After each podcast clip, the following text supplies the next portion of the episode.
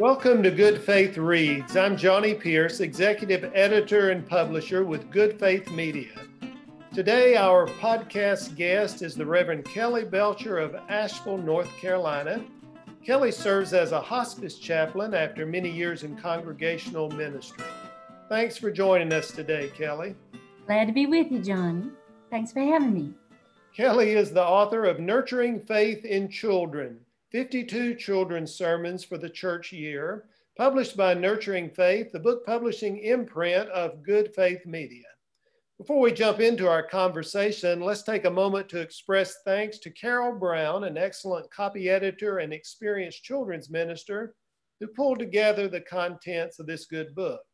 Kelly wrote weekly children's sermons for Nurturing Faith Journal for many years, and now Carol has selected and edited 52 of those children's sermons for this volume. Kelly, several years ago, and I'm not sure exactly how many, I asked you to write these weekly children's sermons, and you graciously agreed to do so. What do you remember about getting started with this project, which we didn't intend to be a book at the time? And why did you consider writing these children's sermons for wider use than just your church to be a worthy effort? Well, I was part of Baptist Today before it became Nurturing Faith and Good Faith Media, and it seems about 25 years ago. Um, when we were at the quarter century mark, we wanted to become innovative about how uh, things would go forward. And Tony Cartledge was writing excellent Bible studies at that point for adults. We were adding some youth material on a weekly basis, which followed the lectionary like Tony studies. And we really wanted to add children's material to make it more comprehensive. Uh, the magazine Baptist Today had been on my table since I was in school and um, been nurturing faith, and it hadn't really included much for children. And so I think we were excited to um, to add some children's material following the lection that would go along with those Bible studies and be more comprehensive. We also felt that it was our traditional Baptist church readership that would use these, but perhaps other people in other churches could also find them useful if they were comprehensive and lection based. Very good. Uh, some churches uh, segregate children, youth, and adults in different worship services. Yet you begin this book by stating there is nothing more wonderful than participating in the worship of God with children. Why so? Well, I bet most of us did as little kids what I did. I bet you did a lot of climbing under. Oh, my clock is my clock is dinging. I'm sorry. I'm going to stop. All right. Because my clock's dinging, and it's going to ding again in a minute. I don't know if you could hear that. Let's start again.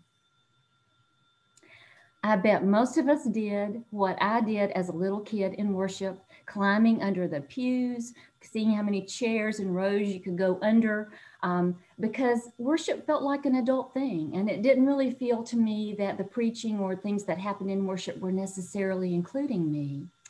And so um, I think our generation learned a little bit better how to include children and youth in worship.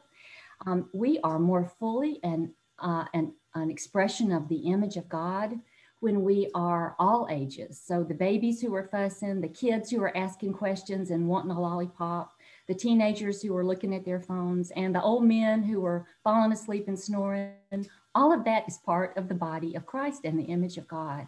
And having kids in worship really is good for all of us because their responses and their questions in worship help us remember who we are and help us remember what Baptist faith is, uh, is and how we practice and teach it. And it makes it fuller and richer for all of us. Some churches have uh, ministers who lead the children's sermons and sometimes laypersons. And uh, what do you consider to be the important ingredients of an effective children's sermon?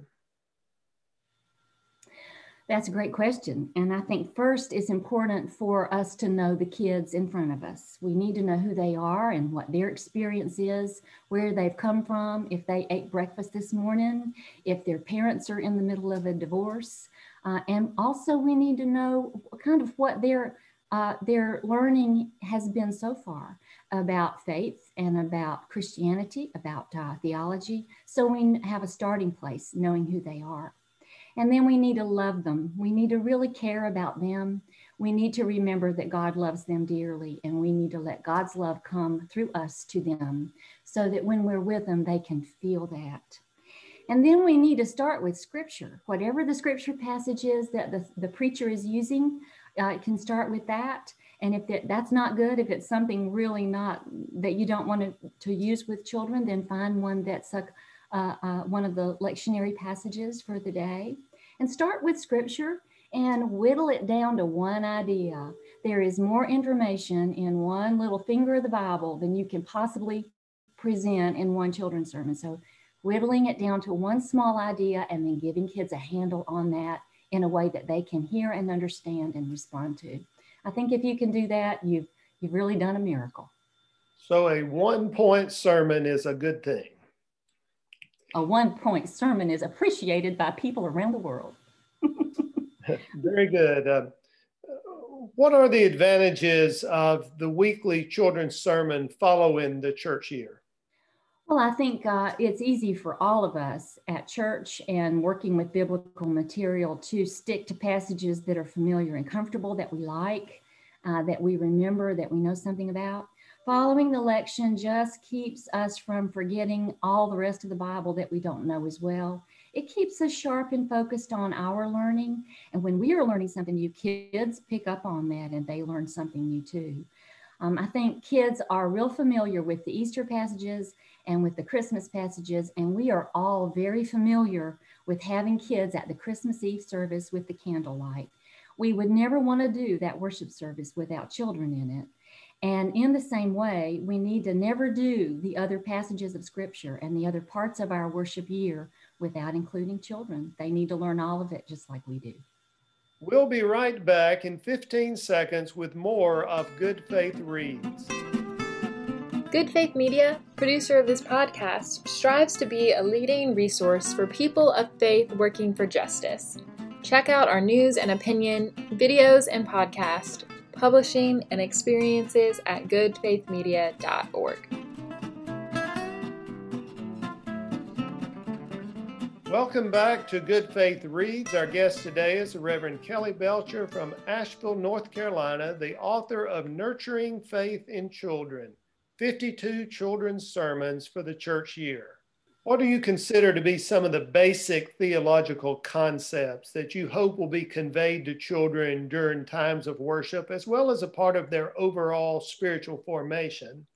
Then, on the other hand, uh, what needs to be conveyed to adults in the congregation about the children in their midst?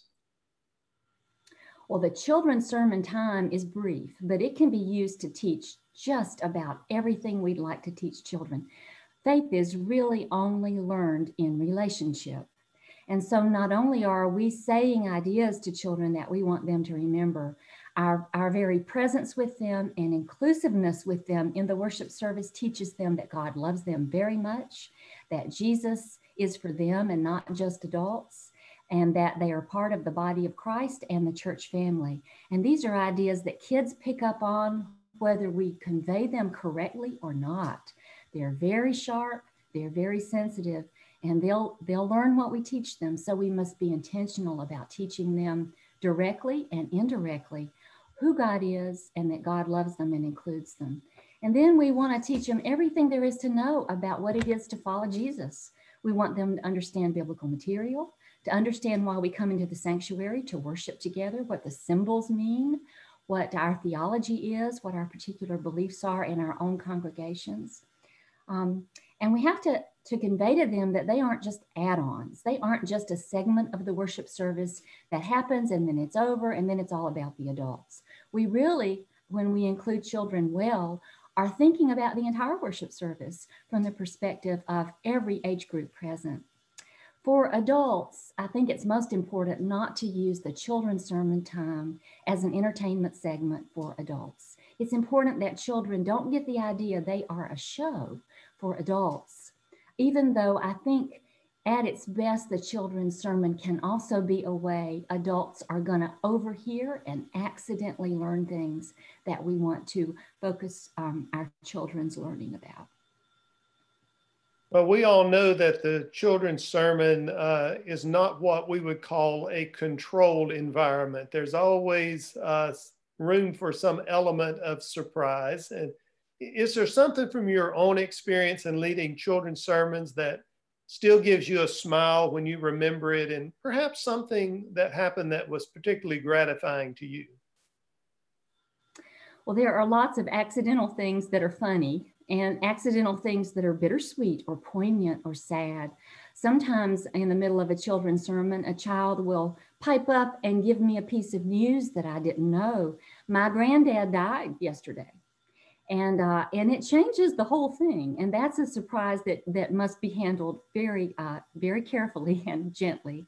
Uh, other times uh, when you invite kids responses they are so honest and they're so so shameless about what they say. One of my favorite ones was on palm sunday when i learned early on in a congregation i served as a children's minister and did many many children's sermons for on this particular Palm Sunday, I learned that it's the only day of the year that it's okay to say the word ass in the sanctuary. And it became Ass Day. I hope we can say that on the podcast. but that became something that kids remembered every year. And they learned to appreciate Palm Sunday as much as Easter Day. And then another really funny thing happened when we were pretending to have a wedding, and the kids were standing at the altar so they could learn what a wedding was and that it's a worship service, just like other kinds of worship services. And I had a seven year old best man say to the seven year old groom as the bride came down the aisle, Man, she's only got to be five or something. And it was just hilarious. The whole place broke out in laughter because, of course, you know, who wants to marry a five year old bride? So uh, they totally got to what a wedding is and they totally understood um, so many concepts about that, but their responses are unpredictable and always delightful. And isn't that one of the best things about worshiping God? Isn't it wonderful that when we are present with God in worship, unexpected, marvelous things can happen that change us? That's the whole point of worship. And so our children can give us that sometimes better than anybody else. I think I think overall the very I'm sorry, I interrupt overall, you. Go ahead. No, I, I, am sorry. No, overall, the very best thing that ever happened to me in a children's sermon, and I may cry when I talk about this, uh, was my last one with a church I served for a while as a children's minister. And I had been preaching weekly to these kids, and I knew them well. And I said to them, Now, this is my last children's sermon. What do you think? When you think about all of the things we've talked about in children's sermons all these years, what do you think would be the most important thing I could say to you today that would be appropriate as the last thing? And one sweet boy of mine looked up at me and said, Jesus lives. I'll never forget that because he taught me something I had to remember that was so meaningful to me and that I had been part of their learning that and my learning it over again is priceless to me. Jesus lives. And that's pretty much it in two words. That's beautiful. And it's a good reminder that we are often on the receiving end of uh, our ministries with children. So the, that, that's a wonderful, wonderful story. As noted in the subtitle, this book contains one children's sermon for each Sunday in the church year from the beginning of Advent through Christ the King Sunday. Kelly, you've been a vital part of what is now Good Faith Media for a long time, and we want to thank you for the many ways you have been so supportive and helpful, including writing these excellent children's sermons that are now available in book form at goodfaithmedia.org slash bookstore. So thank you for all you've done and you continue to do. And thanks for joining me today and talking about the importance of nurturing faith in children. Johnny, I'm so grateful to be part of Good Faith Media. So many wonderful experiences have been mine because you have allowed me opportunities like this. I'm grateful for you and the truth that you give us every day. Thank you. Well, thank you. And we also want to say thanks to Monica Vaughn of Greensboro, North Carolina, whose generous gift made the publication of this book possible, and to our ongoing book publishing partner, the creative services firm Faith Lab. Good Faith Media believes it's important to nurture faith regardless of one's age or experience. So, in addition to this fine book and many others, we offer the weekly lectionary based Nurturing Faith Bible Studies for Adults and Youth by Dr. Tony Cartledge. So, to discover all the resources offered from daily news and opinion to podcasts and videos to in person experiences to Nurturing Faith Journal, Bible studies, and books, visit goodfaithmedia.org.